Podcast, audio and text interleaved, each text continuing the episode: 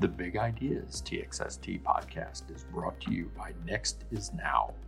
For more information, visit www.txstate.edu.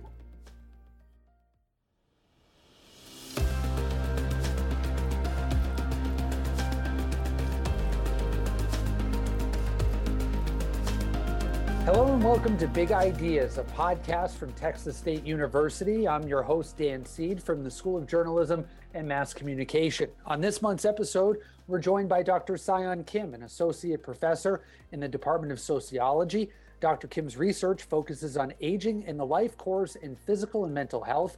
Dr. Kim has recently published a journal article on the health benefits of volunteering among older adults. Dr. Kim, thank you so much for joining us. Thank you so much for having me. I'm delighted. So, before we get into your research, we always like to learn a little bit about our guests and what drew you to your field of expertise. So, what drew you to sociology as a profession and your specific areas of research? The reason why I got into gerontology and studying older adults and social gerontology in general was because of my grandfather my grandfather died of a really long illness and he was sick for about five, six years. And he was just really sort of cognitively, physically, and psychologically declining towards the end of his life. And just seeing how my family members dealt with it and how I dealt with it psychologically and physically, I just wanted to shorten. We call it the compression of morbidity. I wanted to shorten the time of pain we spend in later life. So that's why I got into gerontology in general.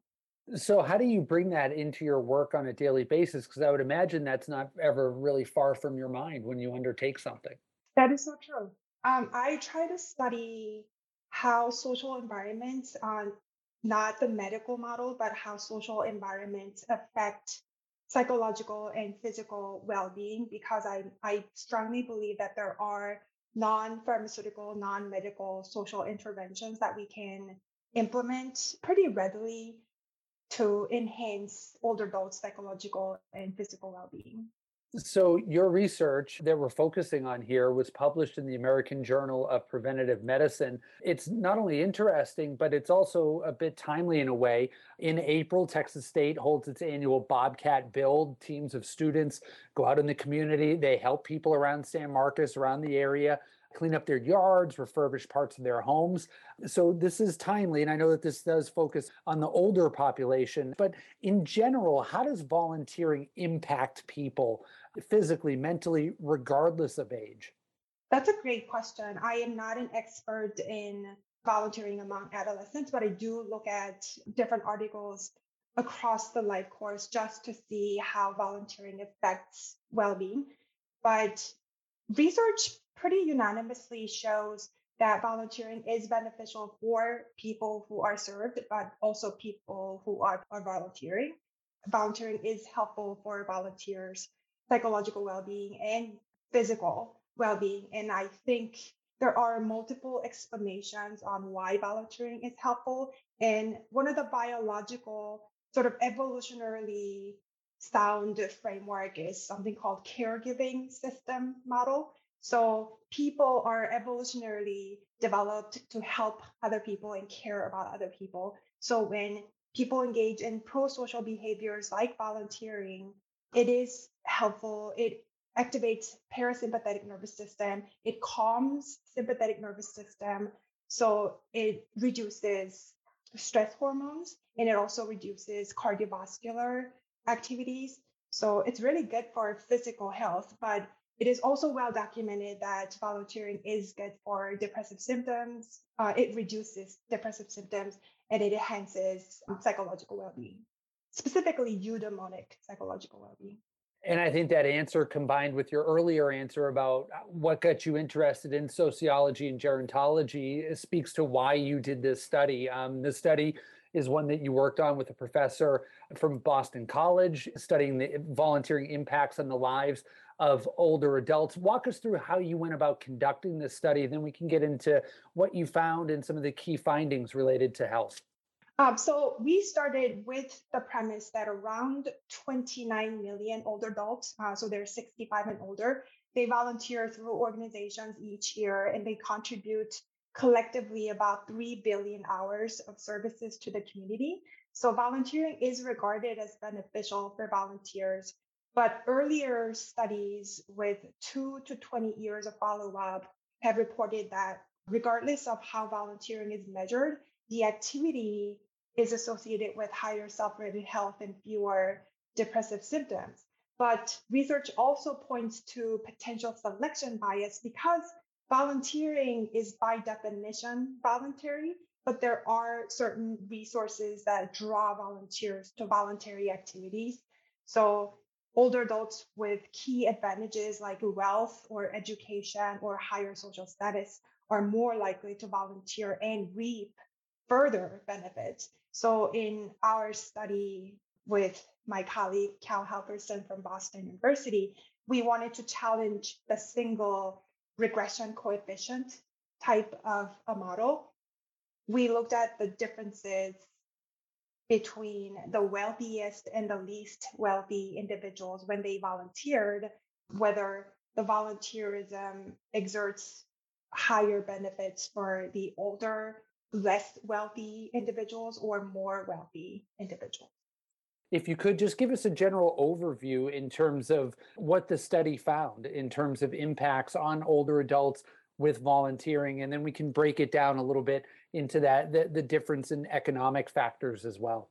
Sure. Yeah. So we studied about 20,000 individuals from 2004 to 2016. So this is a 12 year longitudinal study. We also created a quasi experimental model that adjusts for the fact that wealthier older adults are more likely to volunteer, among other factors.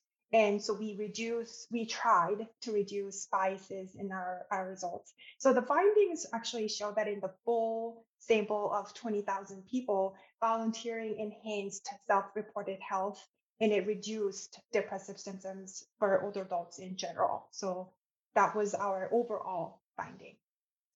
So, why do older adults benefit from volunteering in these areas that you're talking about, physical and, and mental health?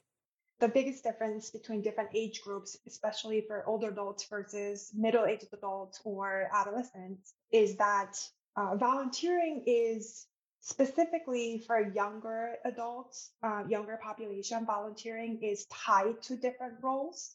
So volunteering is tied to their role as an employee or their role as a student, their role specifically as parents. And after retirement and, and during you know later life, older adults are usually more intrinsically motivated to volunteer. So volunteerism actually becomes more gratifying looking at it from the outside, that makes sense because there is older adults, you do have that altruistic fact of wanting to do it versus, as you said, you know, I mean, I have a five year old who's in kindergarten and we're volunteering for the local school carnival. And it, feels almost like a have to, not a want to. And so that's an interesting way to look at it. One of the big issues here was the, the economic factors, and you touched on that. And that's one part that I found interesting was that you broke the study up in terms of wealth brackets, say, I guess, where the lowest wealth bracket experienced more gains in self reported health from volunteering than their wealthier counterparts. Why is that? I think that there could be two different reasons. Uh, we didn't specifically study these reasons, but um, my educated guess, evidence by some other research, is that it could be the ceiling effect. So that people who are in the wealthier, wealthier social group are already pretty healthy. So they have higher self-reported health and they have lower depressive symptoms. They have fewer depressive symptoms, and uh, especially compared to the least wealthy counterparts. So the ceiling effect means that wealthier volunteers don't have that much to gain from that much additional to gain from volunteering, whereas lower wealth volunteers probably have more to gain from such activity. What are some of the specific effects that you've found when looking at volunteering, especially among the, the, the less wealthy groups, specific areas where they saw improvement? Is it physical health, mental health, a combination of both? So we looked at self-rated physical health, self-rated mental health, and depressive symptoms. So we found that lower wealth volunteers experience greater gains in self-reported health and depressive symptoms. And I don't know if you can speak to this, but why is that the case?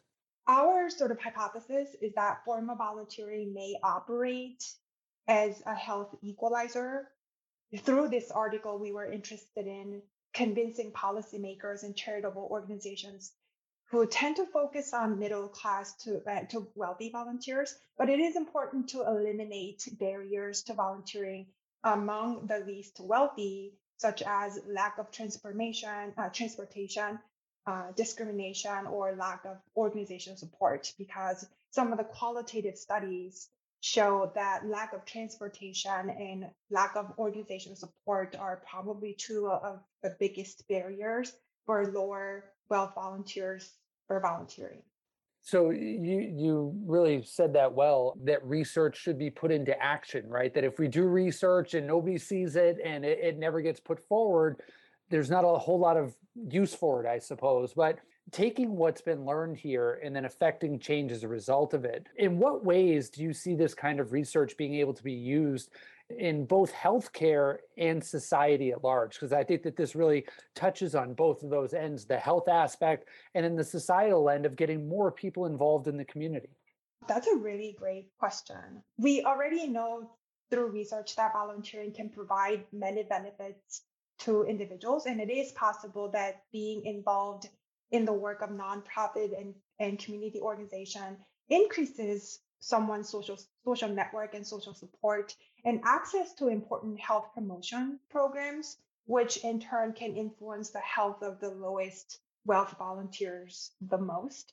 So in terms of health removing barriers so that everyone can volunteer we're not trying to say that volunteering is the panacea of all the health problems or all the diseases but we are trying to create an opportunity structure that is more inclusive towards not only higher higher middle class wealthier volunteers but also lower class uh, less wealthy volunteers so that they can participate in these activities and reap the benefits reap the health benefits and economic and psychological social benefits as well from such activity if they wanted to and I was going to ask this too. When you're talking about volunteering and what you looked at, what these people did in terms of volunteering, was there one specific or a few specific kinds of volunteering that showed the most benefits? Does it really depend on, I guess, the person, or is it where you can narrow it down and say, volunteering where you're interacting with others or helping others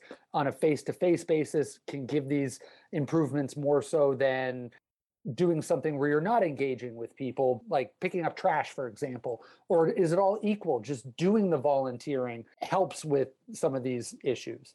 That's a great question. And I think that's one of the limitations of the study because we looked at volunteerism and the frequency of volunteering, regardless of what type of activity they're engaged in. And also, importantly, virtuality um, or whether they volunteer in multiple through multiple voluntary organizations or they volunteer because of religious or cultural or social motives. So we don't really know that, but some of the existing research shows that value based volunteering, so if you are really interested and committed to, to the issue that you're volunteering for, like political organization or religious organizations. And religious organizations are actually uh, one of the most prevalent volunteering recruiters out there. So value-based volunteering activity is shown to be beneficial. It sounds like what we discussed earlier, the idea of wanting to do it and having passion for it really is kind of that deciding factor versus my work's making me go do this this weekend, so I've got to go, right? Yeah, exactly. So when you do this kind of research, uh, I'm always curious about this because you know we do this research, and you mentioned your passion and and why you do this. What do you take away from this that you then can put towards yourself or maybe older family members to to help them understand the importance of it?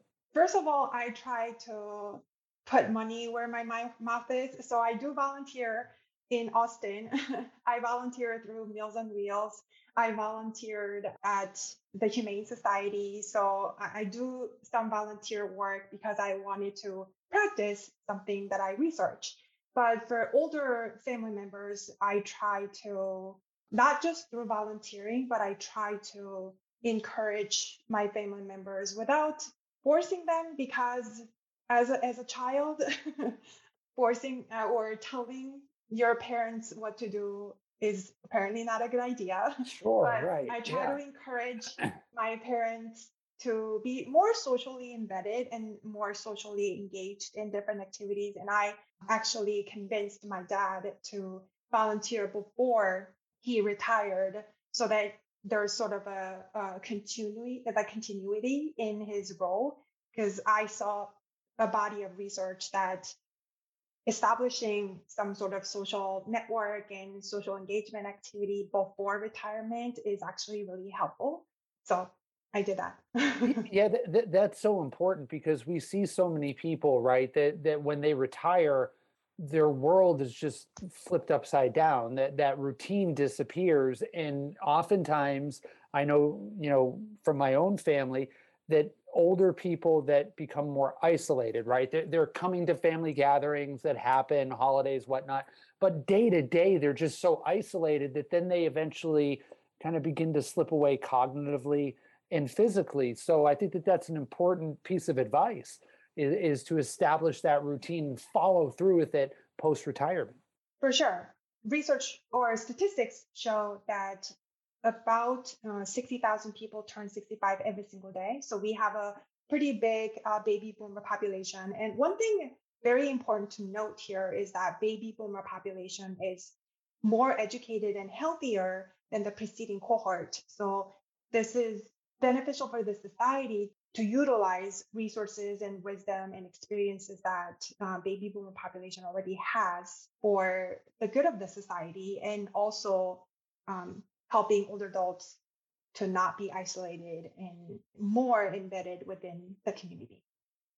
And again, we're joined by Dr. Seoyoun Kim, an associate professor in the Department of Sociology here at Texas State. And we've been talking about volunteering. And Dr. Kim, you have a, a next chapter coming up, developmental leave on the horizon. And you're going to be getting a little deeper into the study uh, of gerontology and different factors and how it can affect people. Walk us through what's next for you. So I've always been really interested in how uh, social engagement and volunteering and productive activities in general affect physical and psychological well-being and um, specifically biomarkers and because i study biological and physiological well-being i've always been really interested in genetic factors and genetic risk factors for diseases and how some people with the same genetic profile don't get sick and some people do get sick so what you know what kind of determinants drive those factors. So I I will be on a developmental leave, and thankfully I got the supplemental funding from Texas State University, so I'm really grateful for that. I'll be at the University of Michigan at the Institute of Survey Research. I'll be collaborating with the scholars there to study genetic risk factors for different uh, common diseases like dementia or cardiovascular diseases and what kind of lifestyle factors like social engagement or volunteering can modify that association. That is fascinating stuff. And it's one part of a very big puzzle in understanding and hopefully at some point controlling or eradicating dementia and Alzheimer's. And, and just the fact that you're you're going that route i think is just incredibly interesting whenever i talk to people that think the way that you think that try to piece these very complex puzzles together. It just always amazes me to talk to folks like you. Oh thank you. It takes a team. It takes an entire village. I'm just part of a village. It sure does. But you know the village comes together solves the problem and, and makes all of us better so we thank you for that and, and dr seoyoun kim thank you so much for joining us Thank you so much, Dr. Seed. And best of luck on your developmental leave. And, and again, she is somebody who practices what she preaches. She volunteers. She talks to her parents about volunteering. And so if you have an older adult in your family, pass this message along. It can make a difference in them going forward in, in their older years. So thank you for joining us and thank you all for listening to Big Ideas. We will be back next month with another episode. And until then, stay well and stay informed. Big Ideas TXST is a presentation of Texas State University and the Division of University Advancement. Subscribe to experience more innovative, thought provoking content. If you like what you hear, consider leaving us a starred review, five if possible. The views expressed during this program are those of the individual participants and do not necessarily represent those of the university. Big Ideas is hosted by Daniel Seed, produced by Jamie Bloschke. Strategic consultant is Kelly Raz.